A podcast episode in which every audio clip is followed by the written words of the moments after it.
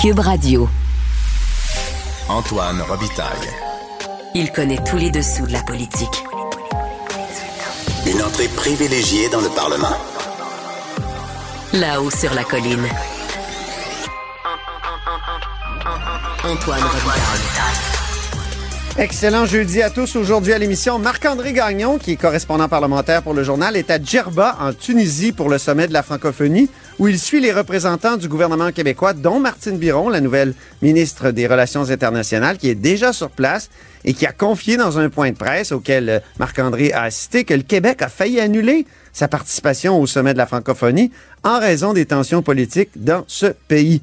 Ensuite, en balado sur la page de l'émission, je vous propose une nouvelle chronique intitulée Du côté des classiques avec le correspondant Gabriel Côté qui décrypte une situation d'actualité grâce à un grand texte du 17e siècle. Mais d'abord, mais d'abord, c'est l'heure de notre rencontre quotidienne avec notre bureau parlementaire. Donnez-moi des roses, mademoiselle, car j'ai rendez-vous, c'est très important. Mais bonjour Patrick Belrose. Bonjour Antoine. Correspondant parlementaire à l'Assemblée nationale pour le Journal de Québec et le Journal de Montréal. Commençons par ce scandale des petits déjeuners qui a été lancé par euh, ce, ce, ce rapport-là accablant de, du protecteur des citoyens, du citoyen, et qui nous a gardé peut-être en haleine toute la journée, hein, Patrick? Ben écoute, toute la journée, et on vient même d'avoir une réaction là, de toute dernière minute du chef du Parti libéral, euh, Marc Tanguay. Euh, Oui. Il faudra que j'y revienne. Il se corrige parce que plutôt il a fait une déclaration qui est un peu malheureuse. Euh, je vais revenir, je vais mettre la table Veux-tu l'écouter? Parce que j'ai le- j'ai l'extrait, j'ai sorti Ben, l'extrait. je vais expliquer aux gens de, de quoi on parle pour commencer. Oui, Donc, parfait. ce matin, euh, assez tôt, le protecteur du citoyen euh, publie un rapport en disant euh, il y a eu des cas de, de, de- mauvaise gestion grave euh, dans un cabinet. Et là, euh, on dit, le fond, il y a de l'argent qui était accordé à des OBNL qui étaient proches du pouvoir, euh, sans passer par les canaux habituels, par les fonctionnaires qui évaluent au mérite une demande. Euh, donc, on, on venait passer par-dessus la volonté des fonctionnaires et que c'est le pouvoir qui décidait à qui allait l'argent. Et là, vu que la loi est en place depuis pas très longtemps, ça laissait croire, là, tout le monde a cru toute la journée, que c'est Laurent Legault qui était visé. Et c'est à ce moment-là que... Tu veux dire la loi sur les, les divulgateurs, là, les, les, Exact, les lanceurs d'alerte. les lanceurs d'alerte, oui, c'est ça. Exactement. Donc, euh, toute la journée, euh, tout le monde croyait que c'était le grand Legault qui était visé. On ne savait pas quel ministère on cherchait, qui est le ministre mystère qui, euh, qui est visé. Et là, Marc Tanguay, qui était en caucus professionnel avec son équipe, est sorti tout content, a attaqué l'éthique du gouvernement Legault. Oui. Je pense que tu disais qu'on peut, on peut l'écouter. Oui, on, l'écoute. C'était ce matin euh, à la sortie de la troisième journée de caucus libéral. Quel ministre et de quel programme parle-t-on et qui a été arrosé? Qui a été arrosé financièrement? Qui a bénéficié des traitements de faveur? Et là, vous dites quel sera peut-être le talon d'Achille du gouvernement qui est devant nous. Ça commence pas mal à être un talon d'Achille, ça, l'éthique, à ce gouvernement-là. On a quelques noms en tête, mais je me réserverai, parce que je n'ai pas, mais j'ai pas les faits. je vais vous laisser. Lesquels? Et c'est précisément la question population québécoise là, qui trime dur, qui paye des taxes, qui paye leurs taxes, leurs impôts, ils ont le droit de savoir qui a pigé dans le plat de bonbons de 60 millions, puis quel ministre, le cas échéant, l'a aidé. Aïe, aïe, aïe, aïe. Et il, vraiment, il déchirait sa chemise, puis il est même, il parle d'arroser, il parle d'arroseur. On dirait que c'est lui qui est arroseur arrosé, là. Exactement. C'est ce qu'on appelle se faire plaisir. Franchement, Marc Tanguay est sorti tout content de pouvoir planter Gordon Legault sur des questions d'éthique. Mais voilà qu'on apprend en fin de journée. euh, c'est le ministre de l'Éducation, Bernard Drinville, qui publie un communiqué pour dire ben écoutez, on a fait les vérifications, on a pris le temps d'y penser pour euh, voir si on peut sortir. Et c'est une plainte qui a été déposée en février 2018. Donc, Oh. février 2018, c'est sous le gouvernement Couillard. C'était Sébastien Prou qui était ministre de l'Éducation à l'époque. Alors là, Marc Tanguay euh, obligé de manger son chapeau et de se, se rétracter. Et c'est ce que je te disais, donc il y a un communiqué tout chaud là, qui vient de rentrer euh, quand on commençait euh, l'intervention. Euh, c'est Marc Tanguay qui dit ben écoutez, les conclusions de l'enquête publiées ce matin par le protecteur, du citoyen, c'était une révélation préoccupante Il apparaît que l'enquête concernait une plainte déposée en février 2018. Donc, je demande au protecteur du citoyen à ce sujet de qu'il soit rendu public, il y a une fois dans le texte, euh, dans les meilleurs délais, tout en maintenant la protection de l'identité de, de lanceur d'alerte. Donc, il demande qu'il soit fait la lumière et il dit, euh, d'autre part, le ministère de l'Éducation affirme que les mesures ont déjà été mises en place pour que cette situation ne se reproduise plus. Je demande que les détails de l'ensemble de ces mesures soient également rendus publics. Donc, Ouais. Marc Tanguy, qui est obligé pour une deuxième journée, il me semble qu'hier aussi, on disait qu'il devait, de- de- devait euh, se rétracter, euh, donc il est obligé de, de retirer ses propos. C'est incroyable. Ah oui. Et, et- et tout ça s'est passé euh, sous les libéraux. Au fond, il n'y a, rien qui s'est passé sous, sous le gouvernement euh, de, de François Legault. Ben, c'est là que ça devient plus compliqué, en fait. Puis c'est là qu'il faut qu'on détermine est-ce que c'est un scandale ou est-ce que c'est pas un scandale.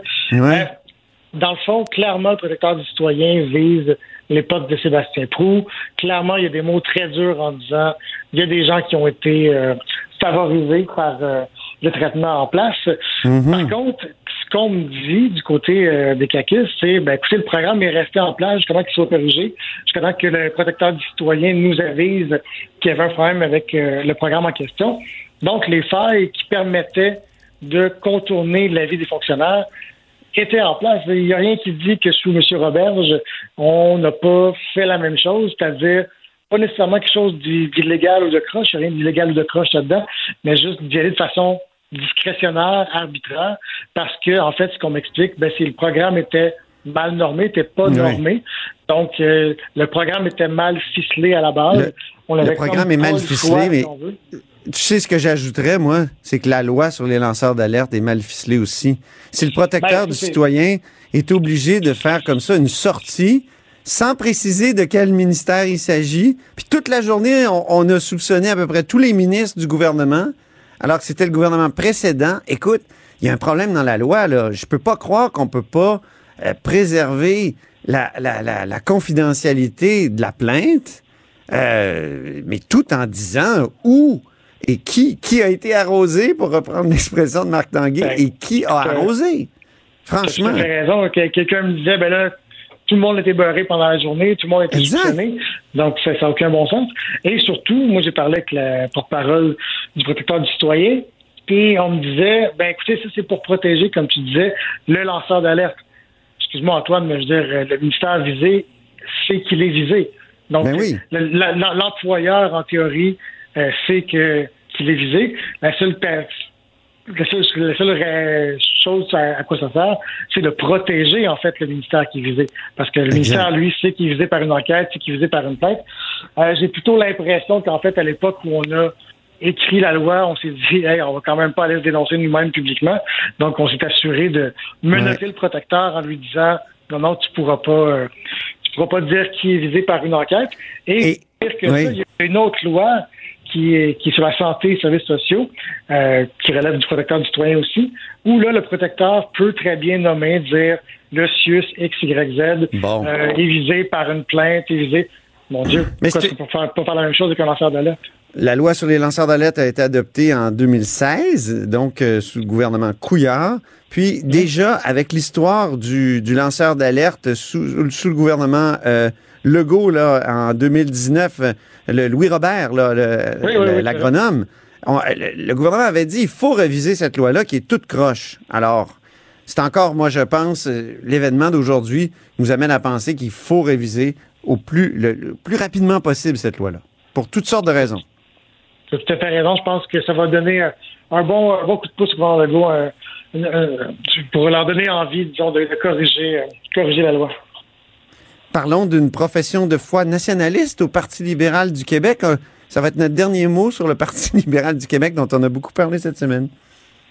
En effet. Ben, écoutez, euh, monsieur, euh, monsieur Tanguy, qui, quand il est sorti euh, aujourd'hui du caucus libéral, a été questionné sur euh, quelque chose que tu avais soulevé toi-même, le fait que le Québec Community Group Network euh, souhaitait qu'on Oui, le groupe de pression là, qui, qui lutte contre les, lois linguistiques québécoises.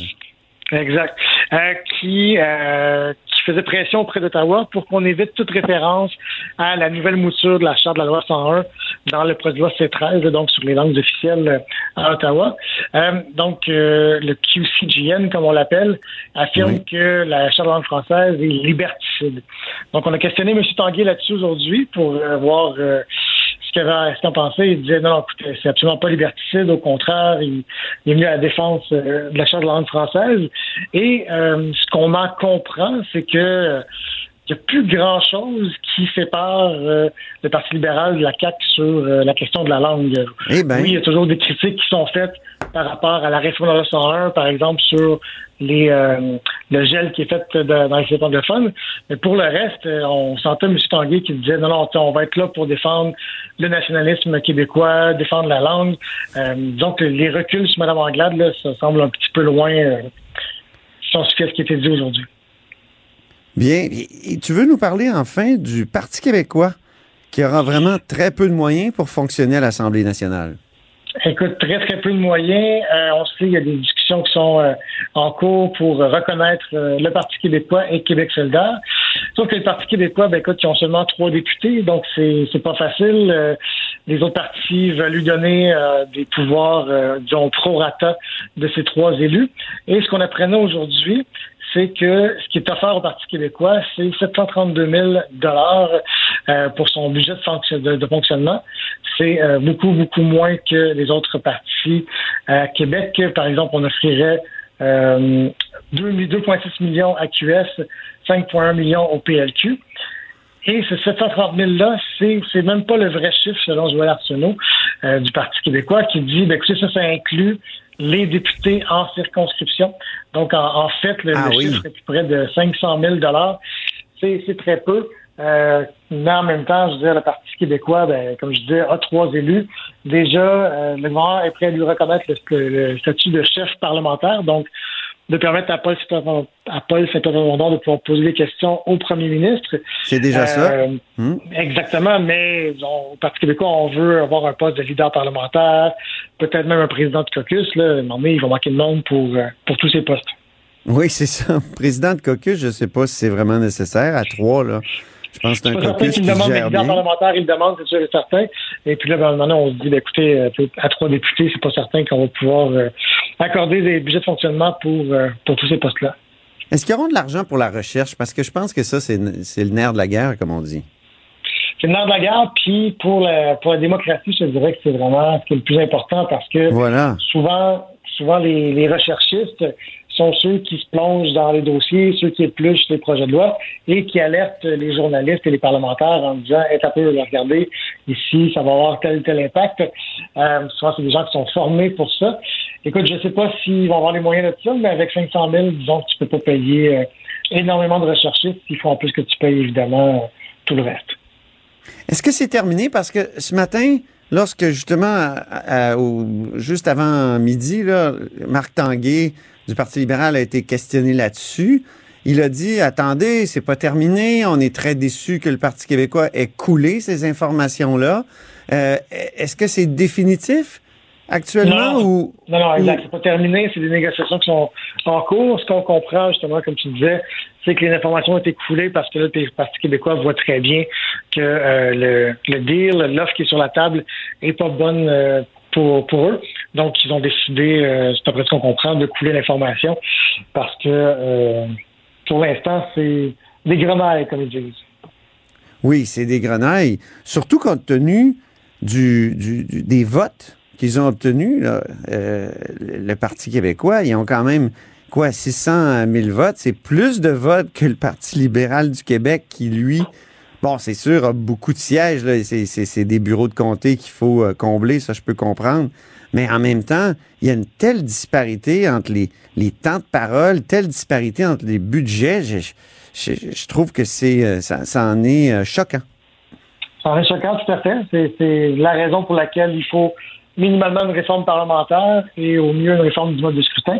Parce qu'en effet, chaque parti d'opposition a environ 15 euh, le Parti conservateur n'a eu aucun député, comme on sait. Le Parti québécois a trois députés. Euh, c'est sûr qu'il y a une disparité qui est, difficilement, euh, qui est difficilement justifiable. Par contre, ben, avec trois députés, on peut pas non plus dire on va avoir énormément euh, hmm. de budget si c'est pour faire fonctionner euh, trois députés. Voilà, exactement. En tout cas, c'est un lendemain d'élection, je trouve, assez agité avec pour le Parti québécois, notamment à, cause de ces, ces débats-là. Puis évidemment, le serment, ça, on va voir le 29 ce qui va se passer. Pour le Parti québécois, pour le Parti libéral, oui. et Québec solidaire, comme d'autres l'ont mentionné euh, auparavant, je pense que c'est Mario Dumont, euh, semble toujours sonner. On, oui. les voit pas vraiment, on les entend pas vraiment.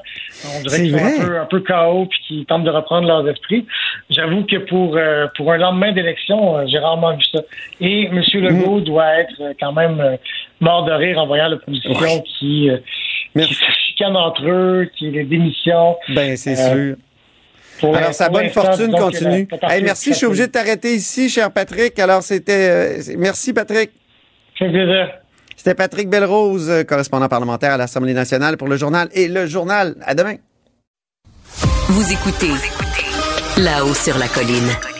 Pour une deuxième journée de suite, nous nous rendons en Tunisie où nous joignons un de mes collègues, c'est Marc-André Gagnon. Bonjour. Bonjour Antoine. Correspondant parlementaire pour le Journal de Québec et le Journal de Montréal. Donc, euh, tu es là parce que c'est le sommet de la francophonie là, à Djerba qui va euh, commencer bientôt. Exact. Donc, c'est sur une île tunisienne qui est la plus grande île en passant des côtes d'Afrique du Nord, qui est donc en plein cœur de la Méditerranée. C'est euh, magnifique et c'est là que se déroule la 18e édition du sommet de la francophonie. Après quand même deux reports. Oui, c'est vrai. Un premier en, raison un premier en raison de la COVID-19, évidemment, et un deuxième en raison du climat politique tendu qui sévit euh, en Tunisie. Et finalement, ben, il y a eu moult réflexions, je dirais, de la part du gouvernement du Québec, de la part du gouvernement de Justin Trudeau aussi, euh, à savoir s'ils allaient participer à ce sommet. Il y a même eu des tractations en coulisses pour que il y ait un, carrément une annulation de ce sommet euh, en Tunisie, mais finalement, ben, tout le monde y est. Emmanuel Macron est attendu aussi. Justin Trudeau doit euh, venir rejoindre donc François Legault qui arrive vendredi ici en Tunisie pour le sommet de la, francophonie. Donc, énormément de, chefs d'État. J'entendais le chiffre de 89, donc tout près de 90, 90 chefs d'État et de gouvernement qui seront présents. C'est énorme. Très gros dispositif de sécurité aussi. C'est une île, donc euh, peut-être plus simple à contrôler euh, comme ça. Au départ, tu sais que le sommet devait avoir lieu à Tunis dans sa première édition. Et finalement, euh, ben, ça a été déplacé sur l'île de Djerba, où il y a de, belles plages, de nombreux hôtels, très, une zone très touristique. Et la ministre Martine Biron là, est présentement déjà sur place, la ministre des Relations oh. internationales. Oui, elle est arrivée, donc Martine Biron, au cours euh, des dernières heures et elle a pris le temps de répondre aux questions des, journalistes québécois qui sont sur place pour couvrir entre autres François Legault. Euh, et euh, elle a tenté de nous expliquer un peu le processus, le questionnement qu'a eu le gouvernement euh, Legault euh, quant à sa participation à ce sommet. Euh, on a d'ailleurs un extrait où elle, tente d'expliquer un, peu quels étaient les enjeux pour le gouvernement Legault. Est-ce qu'on y a réfléchi? Oui, on y a réfléchi parce que la situation est fragile. Mais il y avait, à un moment donné, tu fais la balance des inconvénients, puis tu dis, qu'est-ce qui est le mieux? Et je vous dirais deux choses là-dessus qui ont motivé notre décision de venir. D'abord, si on condamne la Tunisie, c'est un peu comme si on condamnait l'Afrique. Euh, et la francophonie, c'est fragile. Et c'est une voie du Sud. Nous, on veut faire affaire avec le Sud. Alors, on s'est dit, OK, on vient. Euh, pour la santé, en fait, de l'Afrique, c'est mieux qu'on se présente. Et la deuxième chose, puis ça, vous allez bien le comprendre, c'est qu'il euh, faut donner une chance à la démocratie. Alors, on comprend donc que le gouvernement Legault n'a pas l'intention de condamner les gestes qui ont été posés par le président tunisien Kais Saïd. Euh, et, là, pour, pour, que nos auditeurs comprennent bien, Antoine, ce qui s'est passé en Tunisie au cours des derniers mois, comme on en parle. Donc, euh, le président de la République tunisienne, ce qu'il faut savoir, c'est qu'il fait l'objet de critiques depuis qu'il s'est accaparé de l'ensemble des pouvoirs. Ça, c'était en juillet 2021. Depuis ce temps-là, il dirige son pays euh, par décret et il a même procédé, ça c'était donc en mars dernier, à la dissolution complète du Parlement à Carthage. C'est un geste qui a été qualifié de coup d'État par ses opposants euh, politiques qui ah craignent euh, un retour à l'autoritarisme en Tunisie, euh, qui voit là-dedans euh, une, une, dérive. Et la situation est telle que même le gouvernement Trudeau, ça, on, ça a filtré dans les médias aussi dans les derniers mois, a, a travaillé en coulisses, donc comme je le mentionnais tout à l'heure, pour euh, essayer que ce sommet-là n'ait pas lieu finalement en Tunisie en raison du, euh, du contexte euh, politique. Alors, c'est une décision qui n'était pas facile à prendre, mais donc, c'est ça. C'est pour. Donc, après avoir fait la balance des avantages et inconvénients que le Québec a décidé de venir ici en Tunisie pour, bon, elle parle de donner une chance dans le processus euh, démocratique, puisqu'il y a des élections qui s'en viennent ici en Tunisie euh, au mois de décembre. Ah, il y a des élections quand même. Donc, c'est pour, ça que Martine Biron parlait de donner une chance à la démocratie. Eh, exact. Mais bon, là, après, est-ce que est-ce qu'il y aura des observateurs internationaux? Euh, je, je disais dans les journaux qu'on comprenait entre les branches que bon, le président n'est pas nécessairement chaud à l'idée d'avoir des observateurs internationaux. D'ailleurs, là-dessus, Mme Biron a dit que selon elle, ça, ça, prend des observateurs internationaux pour ce qui se passe en Tunisie, mais dans tous les cas, euh, elle a fini par résumer sa pensée en nous disant essentiellement que de toute façon, ils ne sont pas ici euh, pour traiter de la situation politique en Tunisie, mais, mais, vraiment pour travailler avec la, francophonie. À nouveau, on peut l'écouter. Nous, on est ici pour la francophonie. On n'est pas ici pour le, le contexte politique de la Tunisie. La Tunisie reçoit le sommet de la francophonie on ne condamne pas, mais on ne salue pas la situation, on leur donne une chance et on est ici pour le marché de la francophonie. Sentez-vous que vous devez un peu marcher sur des œufs en ce moment, en étant dans le pays hôte et puis euh, sur cette question-là? C'est une situation difficile que vivent les Tunisiens. Euh, eux aussi, ils ont des conséquences. Hum.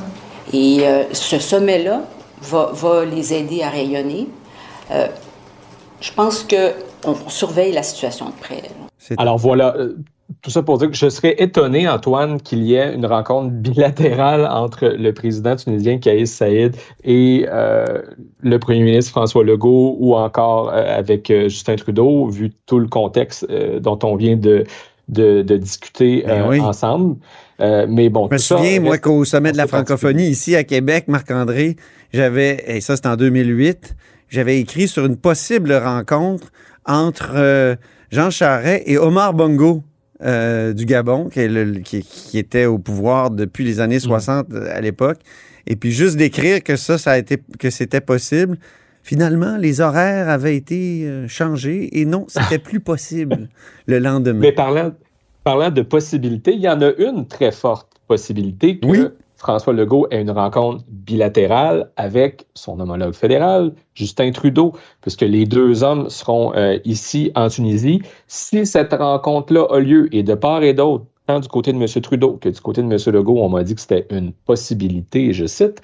Euh, ben, si cette rencontre-là a lieu, elle risque tout de même d'être quand même assez courte puisqu'il y aura une véritable rencontre bilatérale entre les deux hommes euh, au Canada, probablement au mois de décembre avec un ordre du jour, euh, rencontre au cours de laquelle différents enjeux et pommes de discorde pourront être abordés. Mais en tout cas, on peut peut-être s'attendre à, tout le moins à une, une, poignée de main donc entre Justin Trudeau et François Legault au cours de ce voyage euh, en Tunisie. François Legault devrait avoir d'autres rencontres bilatérales, mais elles demeurent euh, à préciser. Elles n'ont pas encore été annoncées pour l'instant. En terminant, Marc-André, parle-nous donc de ton tweet où tu comparais la taille des kiosques du Nouveau-Brunswick et du Québec.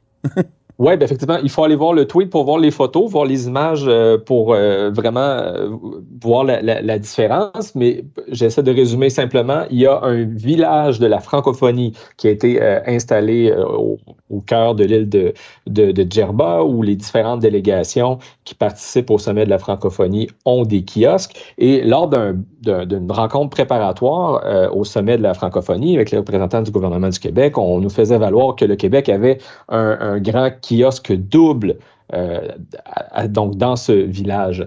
Et euh, quelle n'a pas été ma surprise en voyant que le Nouveau-Brunswick a un kiosque, Antoine, triple alors, vraiment, le Nouveau-Brunswick a décidé d'en mettre euh, plein la vue avec des appareils de réalité virtuelle que les jeunes euh, qui sont en sortie scolaire et qui vont visiter donc ce village de la francophonie là, qui était installé dans le cadre du sommet, euh, ben, s'arrachent puisqu'avec ces appareils de réalité virtuelle, ils, ils, peuvent admirer les rochers au poil au Nouveau-Brunswick, un peu comme presque s'ils y étaient.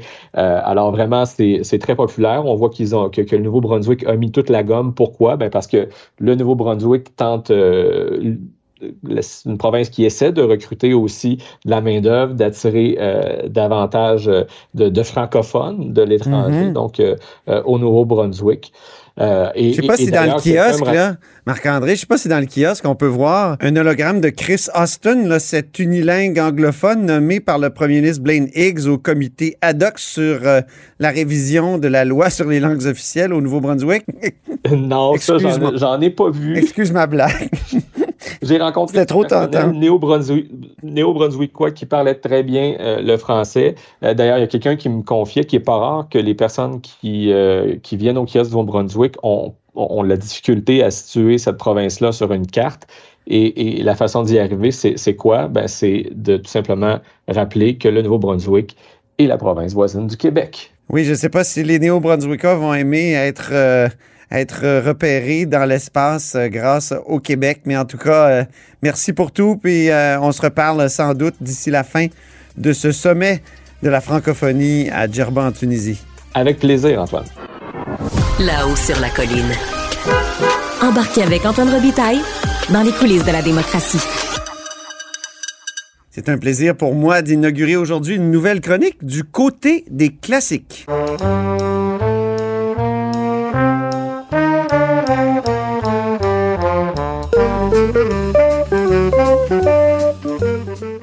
Bonjour Gabriel Côté. Salut Antoine Robitaille. Gabriel est philosophe et accessoirement correspondant parlementaire pour l'agence QMI. Périodiquement, Gabriel, tu vas exhumer une phrase ou une série de phrases d'un grand penseur grâce à laquelle tu pourras éclairer une dimension de l'actualité politique. Et aujourd'hui, la question que tu nous poses, c'est les querelles au sein des partis politiques sont-elles d'intérêt public?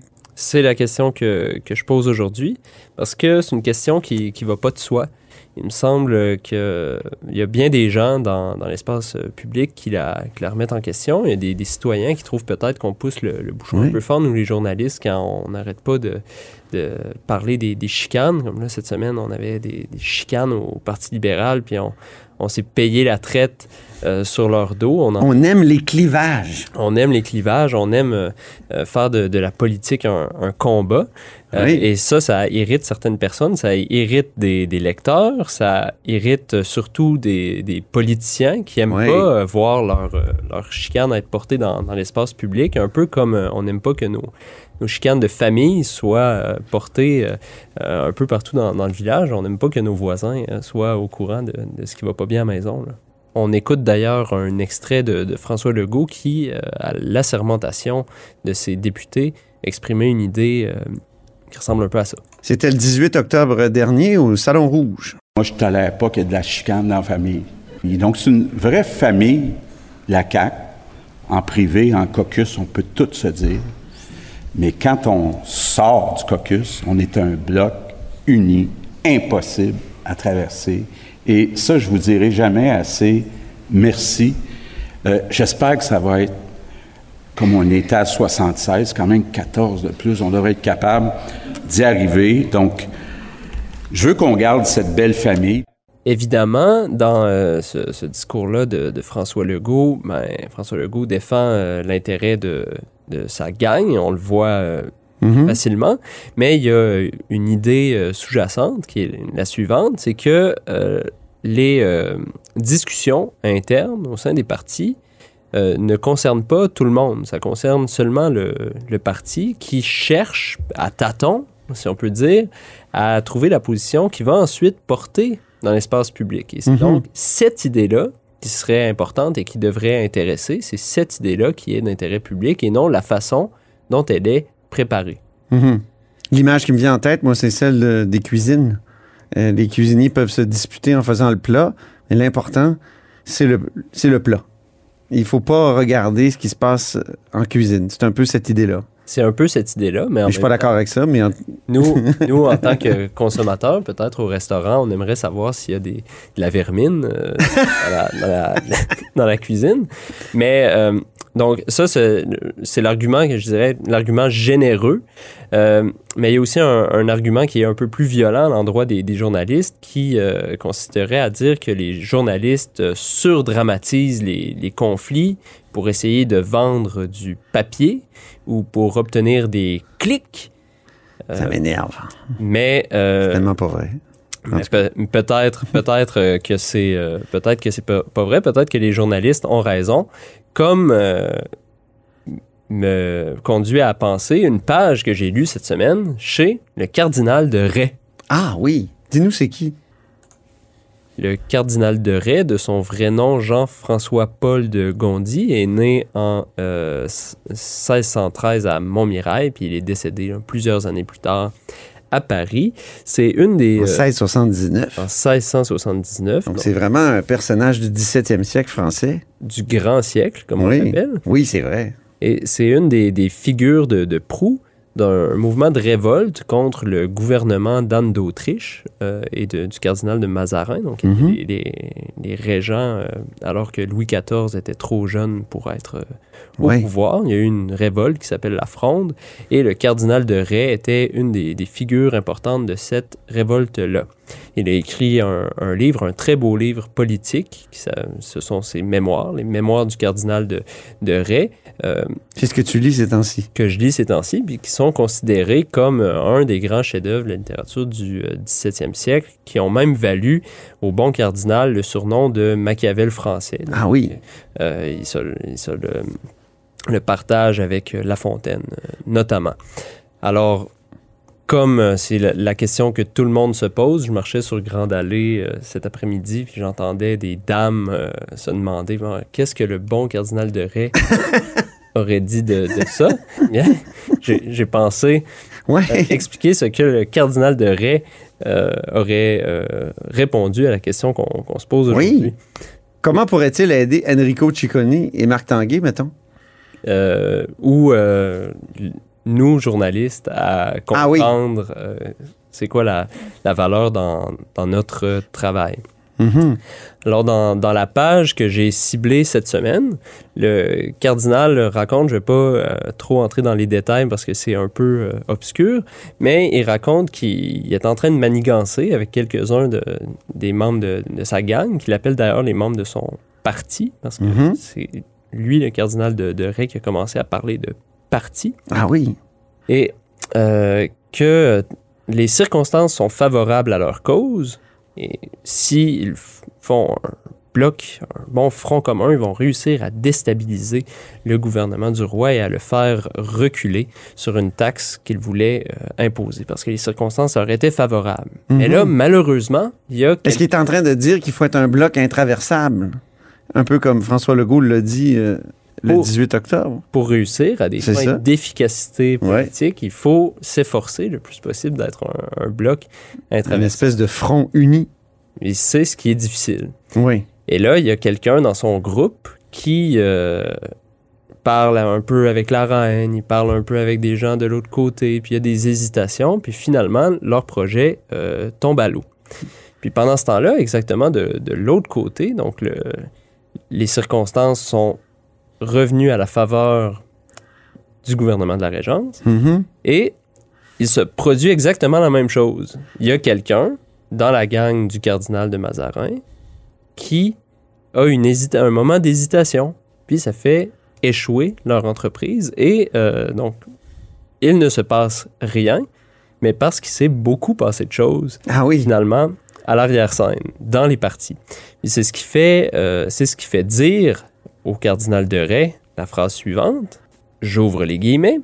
L'on a plus de peine dans les partis à vivre avec ceux qui en sont qu'à agir contre ceux qui y sont opposés. Oh. Alors, la difficulté dans la politique, la difficulté dans les affaires politiques, c'est d'abord et avant tout de gérer le parti pour Mhm. euh, réussir à euh, tirer profit des circonstances dans lesquelles on se trouve.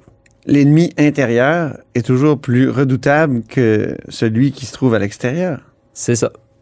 Et donc, la, la, la situation que raconte le cardinal de Ray est vraiment intéressante parce que c'est un moment où il ne s'est rien passé. Donc, nous, possiblement, euh, comme journalistes, si on avait euh, vu cette situation-là de, de l'extérieur, sans avoir euh, d'oreilles au sein des partis politiques, on aurait eu l'impression qu'il n'y a pas d'événements, alors qu'il s'est produit plusieurs événements importants qui ont conduit à un résultat finalement euh, assez tranquille. Mais dans d'autres circonstances, euh, il y a des, euh, des, des petites querelles pourraient mener aussi à des grandes conséquences. Oui. C'est important de savoir. Il y en a une qui me vient à l'esprit. Oui, vas-y. Celle euh, qui a mené à l'éclatement du Parti québécois en 2011. En 2011. Euh, démission de Louise Baudouin, Pierre Curzi euh, et compagnie, Lisette Lapointe, euh, Jean-Martin Hossan. Et c'était autour quand même de quoi? De l'amphithéâtre de Québec. c'était pas... oui, on trouvait Mme Marois, la, chef du Parti québécois de l'époque, un peu timorée sur le, plan de la souveraineté, mais, on dirait que ça s'est cristallisé autour de la querelle sur faut-il que le Parti québécois appuie ou non la construction du, euh, de l'amphithéâtre de Québec et aussi sa, son espèce de protection? Il y avait une loi là, spéciale qui était adoptée, une loi privée, pour protéger, bétonner finalement l'entente entre Québécois et l'amphithéâtre, ce qui, est, ce qui était inacceptable pour certains de ces députés-là. Alors voilà, ça, on n'était pas au courant de cette... euh, Oui. de ce fait-là, qui est important. On ne comprendrait pas pourquoi le, Parti québécois éclaté. a Puis- implosé à ce moment-là, c'est vrai. puis Sauf ça- qu'on est en démocratie, donc est-ce qu'il n'y a pas justement un contraste par rapport au grand siècle? C'est-à-dire que en démocratie, tout se fait à visière levée. Bon, pas tout, mais beaucoup de choses se font à visière levée. Euh, c'est publiquement qu'on a expulsé Marie-Claude Nichols. Et c'est publiquement aussi que les députés dont j'ai parlé, Pierre Curzi euh, et compagnie en 2011, moi j'appelle ça le débarquement du 6 juin, parce que le- je me souviendrai toujours que c'était le 6 juin qu'ils ont euh, démissionné en bloc. Euh, donc, est-ce que est-ce qu'on peut vraiment comparer les deux époques? Évidemment, il y a des, des différences importantes entre les deux époques. Aujourd'hui, en, en démocratie, les médias sont pas seulement, euh, sont pas complètement indépendants du, du jeu politique. Mhm. Euh, c'est pas euh, une pensée agréable, mais souvent les médias sont un, un outil euh, de la part d'acteurs politiques qui se servent des médias pour euh, arriver à leur fin, comme ça a peut-être euh, été le, le cas cette semaine. Ceci dit, sur le fond des choses, sur, euh, si on veut, la nature de la politique, le constat est le même. Mhm. Ce sont des, c'est de la, il y a de la bisbille interne où il y a des Mhm. hésitations, où il y a euh, des gens qui sont plus habiles pour euh, faire un front commun. Et c'est ça qui structure, au bout du compte, la façon dont le jeu politique se développe. Ben, c'est extrêmement bien dit. Merci beaucoup, Gabriel Côté. Ben, merci Antoine. Je rappelle que Gabriel Côté est philosophe et accessoirement correspondant parlementaire pour l'agence QMI. Et c'était sa chronique du côté des classiques. Et c'est ainsi que se termine La Haut sur la Colline en ce jeudi en direct en grande partie. Merci beaucoup d'avoir été des nôtres. N'hésitez surtout pas à diffuser vos segments préférés sur vos réseaux. Ça, c'est la fonction partage. Et je vous dis à demain. Cube Radio.